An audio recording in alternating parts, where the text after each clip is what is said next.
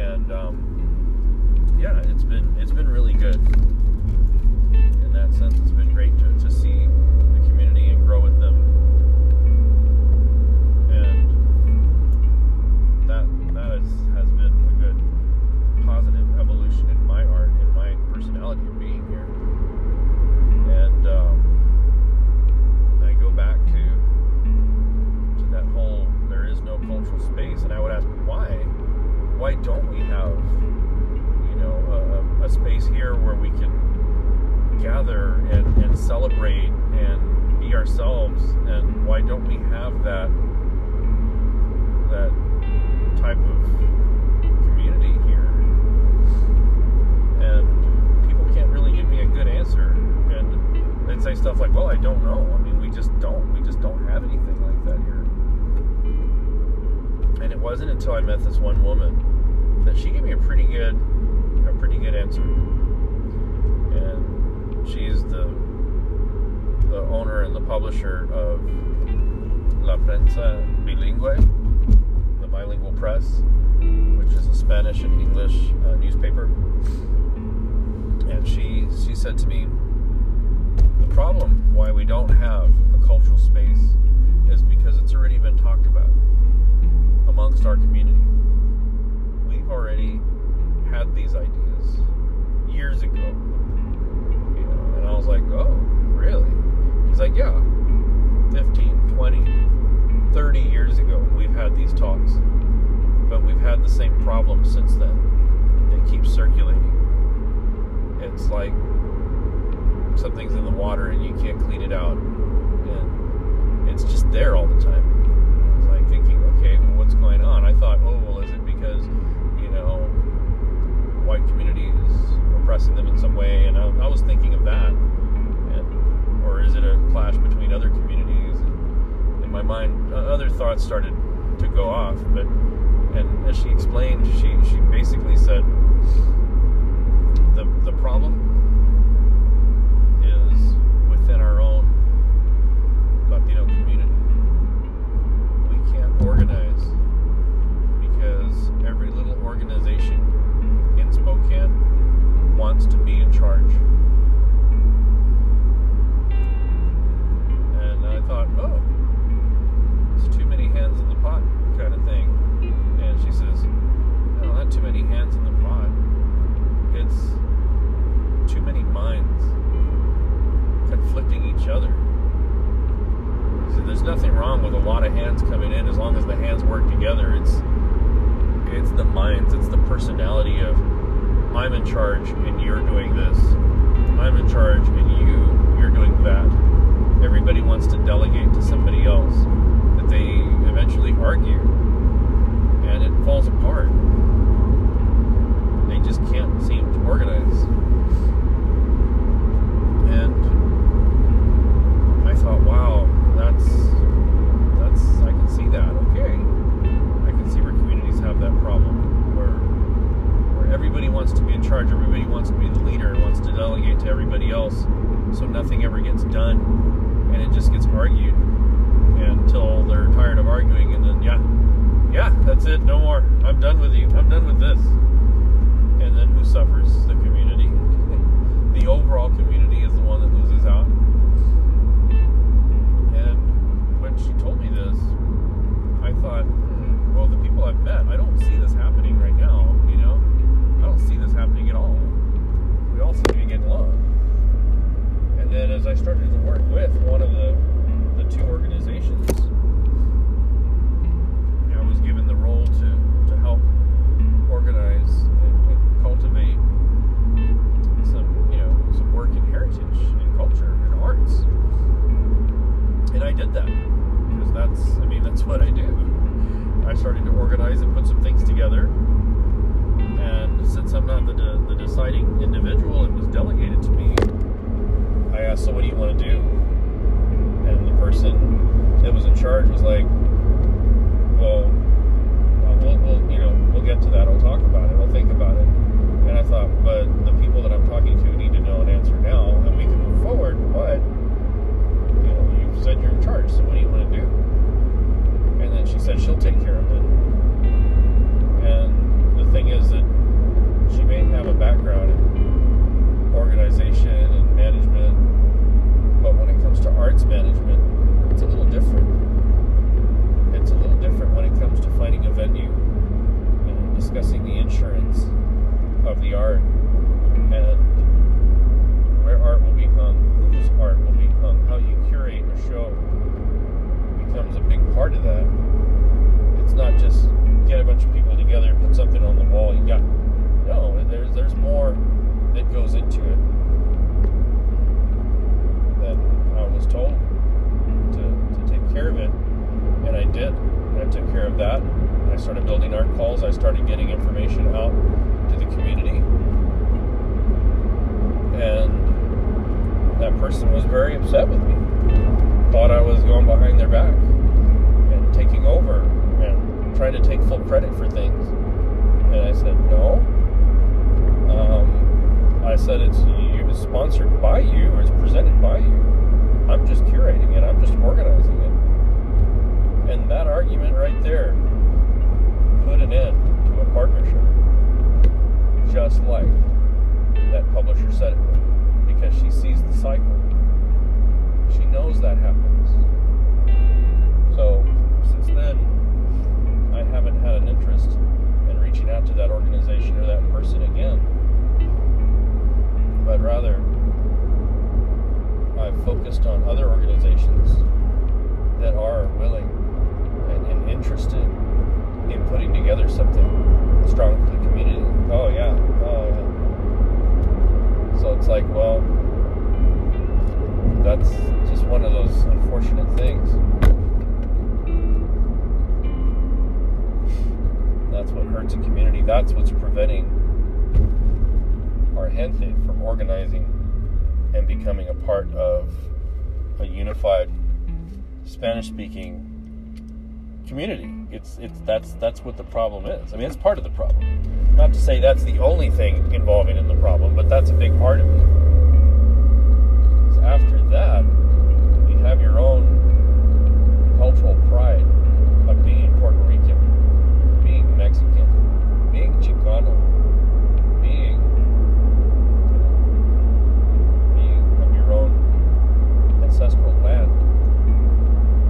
That it's kind of hard to have people say, well, you know, I'm Mexican. I've got Mexican heritage. You've got Puerto Rican heritage. But together, we're both Spanish speaking communities. And together in this white centered space, we could unite. And we could come together and do this for future generations. But again, putting those differences aside is so difficult because we're talking about cultural pride. And some of you may or may not understand that. It's not a matter of, who's truly better than the other person, who speaks the better Spanish. It's not a matter of who is a more pure culture or whatever. No, hombre. That's what it becomes an argument of, but that's not really what it's about. The source of that that issue is I want to be in charge. Now I don't see that happening in the black community. Not to say it doesn't happen, but I don't see it. I haven't seen it in San Antonio. I haven't seen it here. I haven't seen it in other places. The Asian community, I haven't seen it there either.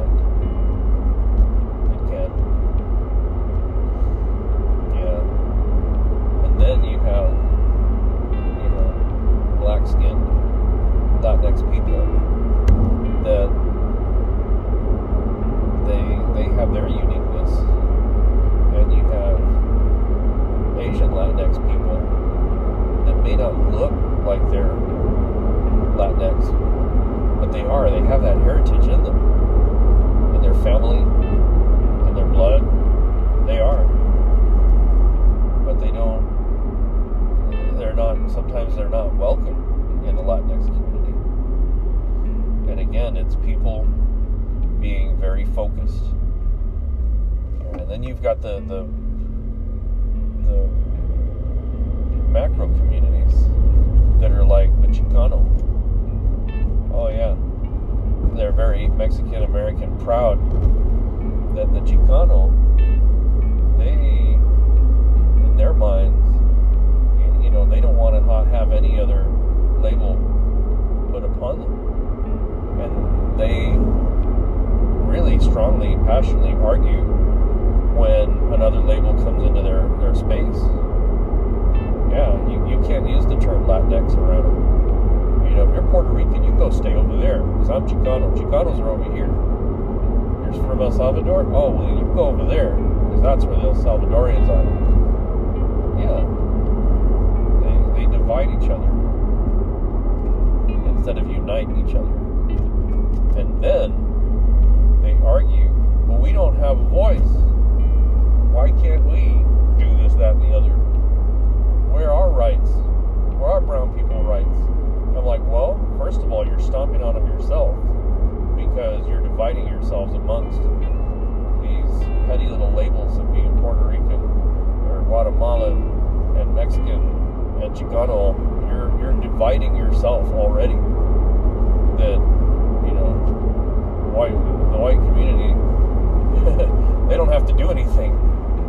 Yeah, they don't they don't have to do anything to divide you. You're doing it yourself. And they don't want to hear that. That's where they get upset. Well, it's because I'm Chicano. You know, like, oh, I get it. I I identify personally as a Chicano myself. But I'm not going to turn away another brown person and say, no, you go over there. This this Latinx art gallery, it's only for Chicanos. Only. If I did that, I'd be the only damn artist there. Yeah, I, I couldn't include anybody else at all from this area. I, I strongly feel I'm the only Chicano in Spokane. And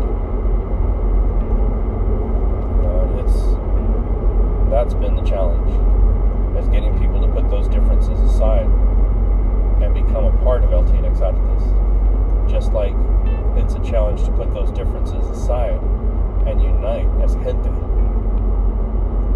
And that's a term that I seem to be using more and more is the word gente. I've started using that more and more in my daily language when I talk about the people that are Spanish speaking. Because it's a lot easier to say that, my gente, than it is for for me to say my Latino, Latin, Latin X, my Latino, Latina, Latin X, um, Puerto Rican, Peruvian, Colombian, um, El Salvadorian, and I have to remember, okay, and there's Guatemalan here, uh, community of Spanish speaking people. No, no, enough of that division. We need to put that divisional concept away because that that is a problem. That's where terms like gente, I feel, are going to come in, and that's where something like that could actually unify us because it doesn't say about it doesn't identify the color it doesn't identify the gender. It doesn't identify whether you have mixed heritage or not. It's simply the people. But the spanish speaking people. The gente. And in my hopes of sharing this word is to create an awareness for people that you know that, that we are truly just the people we're not all these other labels and tags i mean yes yes that i'm not trying to erase that i'm not trying to take that away from anybody but i'm trying to be inclusive of more people than exclusive of these people. And that's a challenge in itself. Having people understand that concept. Yeah. Yep. That is part of the problem of our people, our gente. Is we're so quick, we're so quick to to separate. We we should be quicker to unite. So, yeah, that's that's what I've got to say today. Talking about my gente, talking about the gallery a little bit, yeah. So, as I I part with you for the day, I just want to ask you, just hey, you know, how do you self-identify as? Think about that. How do you feel you self-identify as? And would you consider somebody that speaks the same language but comes from a, a different geographical location with a slightly different you know variation in the way they speak their music is a little different clothing is a little different but you have a very shared heritage of that common common core of being colonized by the Spanish. Yeah. I mean, it's not like I've ever seen the black community say, "No, no, we're we're the, the Ethiopians. If you're from the Congo, you're over there. If you're from Mali, you go over there. No, no, you can't be here." You know. Congo Pride. Congo Pride. No, you don't hear that. No. They they see the they see that one common I guess you can say that one common characteristic of their culture that unites them and that is their skin, their hair. And that's where they unite simply as black people. It's non gendered, it's not balanced towards the people that have been here for generations or the people that have recently moved here from another country. No. It's simply they unite as black people. And so it makes me think why can't Spanish speaking people unite as one community? Why can't we just simply be gente and use that to identify outside of our individual cultural spaces? Why can't we use the term like that or something? Something that defines us as a people in order to unite to progress in education and the arts and just those civil inequities that we experience all the time. Why can't we just unite somehow through one identifier that we can agree that, yeah, we are the people? We are the brown people. We are the Spanish speaking people. We are the gente. And then within our gente, that's where we have that's where we have our our microcultures of being Mexican gente, El Salvadorian gente, Panamanian gente. Yeah. And then have the microcultures of being LGBTQ Mexican gente. Yeah. Or Chicano gente. It's almost like a hierarchy. But that's how you quite literally organize and until we can unite and organize, we will always have this division amongst our community. Yeah. And that's where we will continue to be colonized. Yep. That's where we will continue to be told what we are. That's where terms like Hispanic and Latinx will continue to exist because they'll be made by people that are used to giving labels and identities and, and tags and putting them out. Yeah. So, anyhow, I say I share that with you, and I just ask, how do you self-identify, and how do you feel if if you were part of the gente listening today? How would you feel about uniting with the other Spanish-speaking communities where you live? And across the country, around the world. Hmm. I know I would. I would. Because there is strength in numbers. You we will have a much a much louder voice, a much stronger vote, a much stronger community if we could. But we'll see. Yep, we'll see. Bueno.